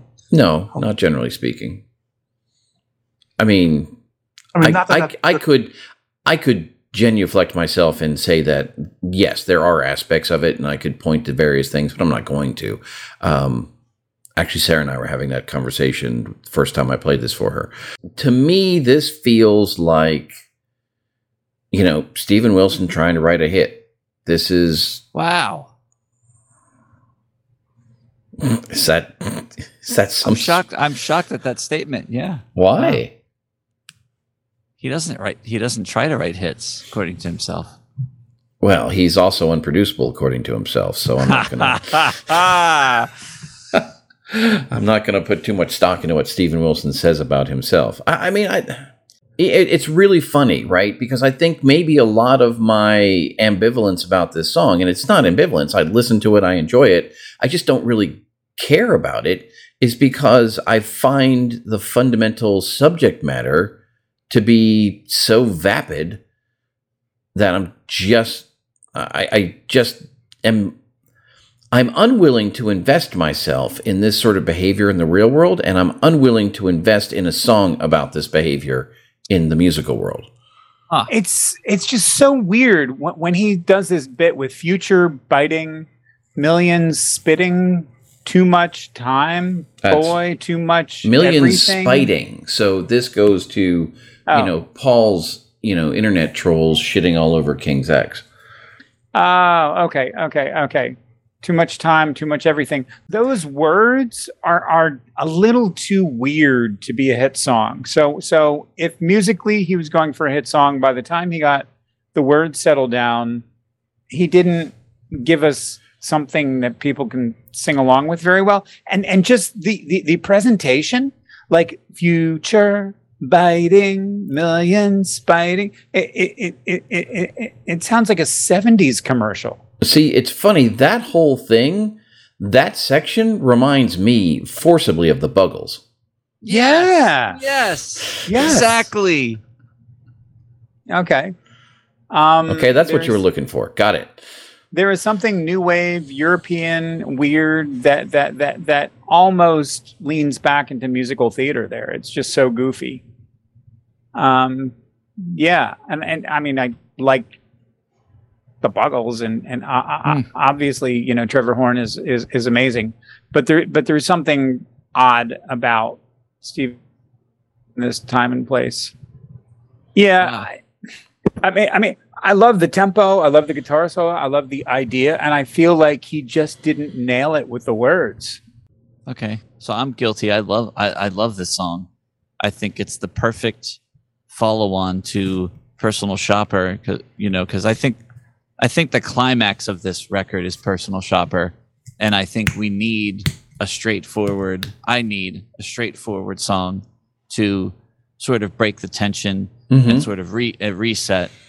And um and again, like I feel like personal shopper is like what we do to react to the screen, and I think follower is is along that same lines. I think follower is like everybody's doing whatever they're doing just because they they want to they want to value themselves based on how many people follow them and what their presence is like on on social media. Fine. Um, we've probably you know put the last bullet in the horse uh, w- with all of this talk, but um, I find it incredibly refreshing. I love the snare sound. I love. I agree with Joe. I, I get like the Buggles and sort of late '80s and Genesis kind of, um, with the, some of the keyboard lines that happen. I, I just I think it's wonderful. I think it's a. Uh, I, I I this is the song that I was like, wow, why wasn't this the the first single in 2020 you know would have been just as poignant and and maybe wouldn't have scared the shit out of so many people um but yeah i'm a fan of follower for sure I think this is part of Steven Wilson's charm for me. I know, Joe, you had mentioned something that Steven Wilson had said in the past about his parents listening to a lot of the 70s music, the Mhm. Carpenters, that. And I, I don't think that Steven Wilson sets out to write, you know, anything like super poppy, but it just, uh, I think that his success comes from the commercial aspect mixing with the, the creative eclectic aspect and the and the and the prog. So, know, definitely on this album we're getting a little bit more of the the commercial, but I think that um, you know there, he he has that background that we have seen in past albums, and certainly it comes out in the song, and I think that's part of the part of his style. But yeah, it's a matter of you know whether you, you like it or not. But I, I don't think it's inauthentic or you know contrived. I, I just think that this is part of him. I mean, there's a lot of stuff that on on his on his last album that you know people originally thought, oh my gosh, this is a little too commercial. Now you straying away from prog and all that.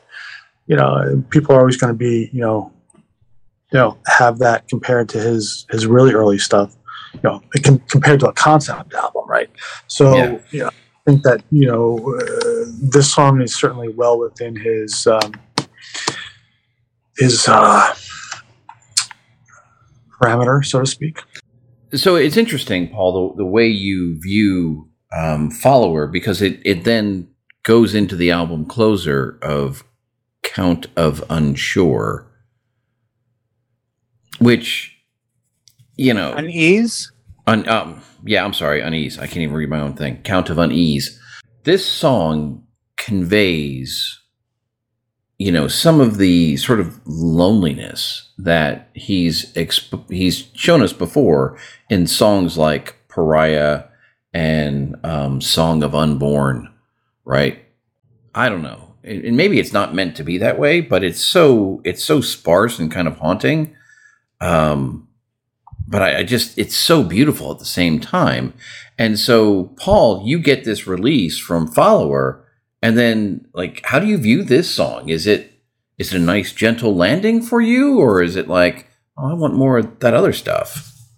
No, I mean, I, I think it's a perfect ending. Like I, I, I think this album is tracked beautifully, and I think it's wonderful from beginning to end. And I will say that I have purposely, you know, when I came back to start listening to this for, you know, just knowing that we were going to talk about it, I purposely only listened to it on my CD because I didn't want to get to the end of this song and then have some like shitty recommendation from Spotify as to what I should listen to next. Like I wanted it to end and be over. Sonically, yes, it eases me down into a beautiful, like cloudy pillow of reverb and deliciousness. But I think, you know, lyrically or or you know, the feeling that I have is it is, is it comes full circle, right? To, you know, we've gone through all of this stuff and at the end we're we're just kind of stuck alone with who we really are Yeah, and what we have to do. And I, and I think it is. I th- I think it's um. It opens the mind to you know sit and think. In quiet after after it's done, I I- I think it's a it's a fantastic ending. Well, if you can call this the Count of Unsure, uh, I can call personal shopper unsufferable pooper.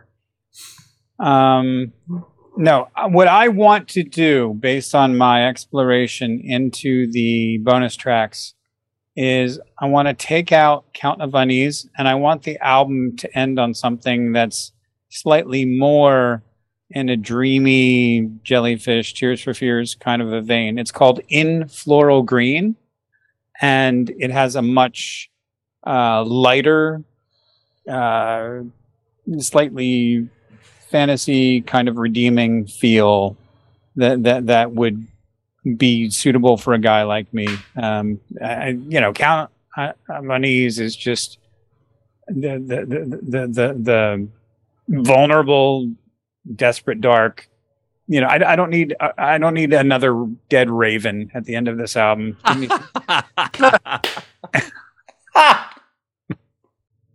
Yeah. Um it's okay. I mean i, I mean i mean uh, you know there's a deep love in the lyrics. He's he's conveying something that i like but um i just never feel right when this album ends Wow, interesting. I I I personally quite enjoy it. I like this sort of um, mode that Steven gets into. It it works for me, and yeah, I'm I'm personally always satisfied when it comes to the end of this album, but that's okay. Um, I I mean, I get I get what you're saying, Ken, and I don't know. I will, you know, it's funny you talk about you know a dead raven at the end of of that album i go back to seeing steven wilson in dallas when he he finished the fucking show on the raven that refused to sing.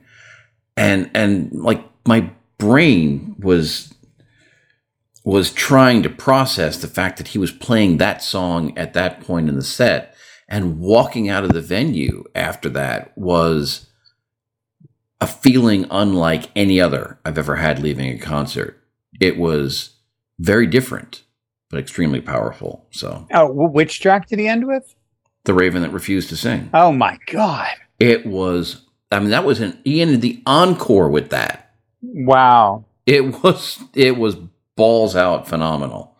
there's one amazing section it's almost two minutes into it i think it's like 156 or 157 and just he's done singing and it goes oh it, it, it's that 80s electronic piano sound Mhm. like twin peaks yep. oh particularly around 215 it's killing me and and, and it, it's that it's kind of the electric piano with the organ sustain somehow synth thing and just the way he, he elevates one note above another is is is very twin peaks and i i, I do love that section so so i i i i I bow to the king, the king of prog, at that particular moment for, for, throw, for, for throwing in a very well earned 80s type reference. cool. Nice. All right. So that gets us to the end of the future bites. Uh, you know, I'm I'm I'm happy for a couple things. I'm happy that we're, you know, back doing the things that we do and we've got some really interesting albums that are immediately ahead of us that I'm I'm very much looking forward to. I'm also happy that this album it, it turned out to be as enjoyable for me as it as it currently is. Because when I first I, I I bought it. I listened to it maybe once, and I didn't listen to it for a while. Um, like I said, I had I had some problems that I had to sort of work through, but I I find it um, you know really enjoyable. And and looking back, sort of across Steven's solo career, uh, you know, he's really given us some very different albums that we can enjoy depending on you know certainly for me what whatever mood I feel in that day. And it's it's very cool. But I you know this album is much better for me because I expected to not like it so much. Um So the fact that it's grown is is really really cool. As always, you know, love the fact that you guys are are here to talk about you know this great stuff. This is I- this is what we do. I I think so. We I think we've already talked about the quest, right? Yeah, And and so we're gonna we talked about this, and we're gonna talk about an hour before it's dark yep, and the new King's X. yep. I would any- I would argue we could put in closure and continuation as well. Yes, although we we really haven't talked about any of the other Porcupine Tree albums. Although that might be okay. Yeah, If we do those five, yeah. then I think we should rank them at the end. Ooh, I like where you're going. I'm on board. Oh my god. That's that's a very good idea, Really? Paul. And this is yeah. I mean, do we really need to rank the quest anywhere? I mean, Jesus. Oh, You never know. I never think know. I think it's likely to be a field of crows, but you never know. Uh, well, fair enough. Fair enough. Yeah. Um, I, I did want to call out way, way back at the beginning when Ken was talking about the context of uh, the timeline of progressive rock. I wanted to note that there were a couple of omissions, or, or maybe they weren't omissions, but I found it interesting that that Arc of Life did not appear in the timeline of progressive rock. So it, it was apparently not included in progressive rock, even though in Continuum was called out as forming in I think 2019 um, uh, on the on the timeline of progressive rock. 3.2 was included in that in that timeline. Um, so just Hmm. just interesting cause that although well, although mixed sign minimum wasn't in there. that's true that wasn't in there and you know what else was I, I was surprised was the Downes Braide Association Ah, we love that album. that album is so good I can't believe it's not it's not a part of that record. Hmm. It's too good to be prog.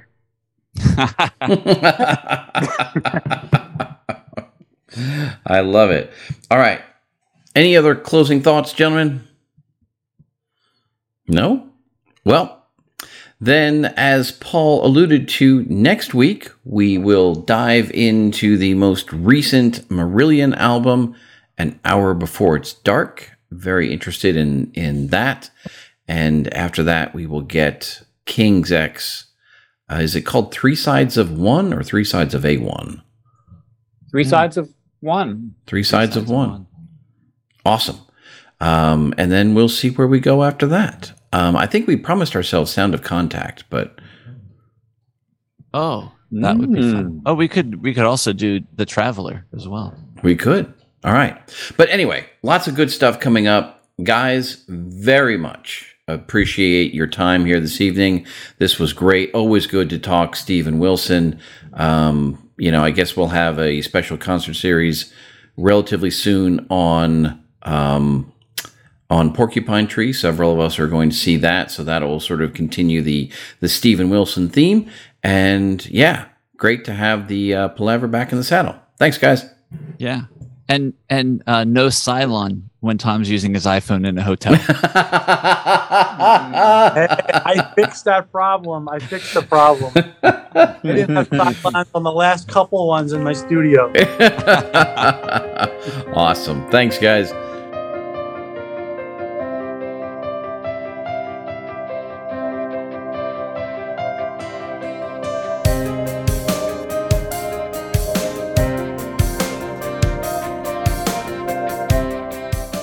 We hope you've enjoyed this episode of Progressive Palaver. As always, we've enjoyed sharing the conversation with you, and we look forward to your thoughts, comments, feedback, and questions. You can reach us on Facebook, Instagram, or Twitter. We are at ProgPala on all of those, or search for Progressive Palaver.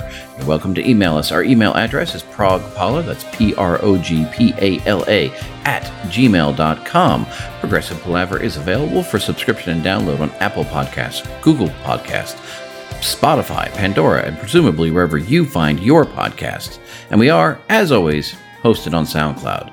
So until next time, thanks for listening.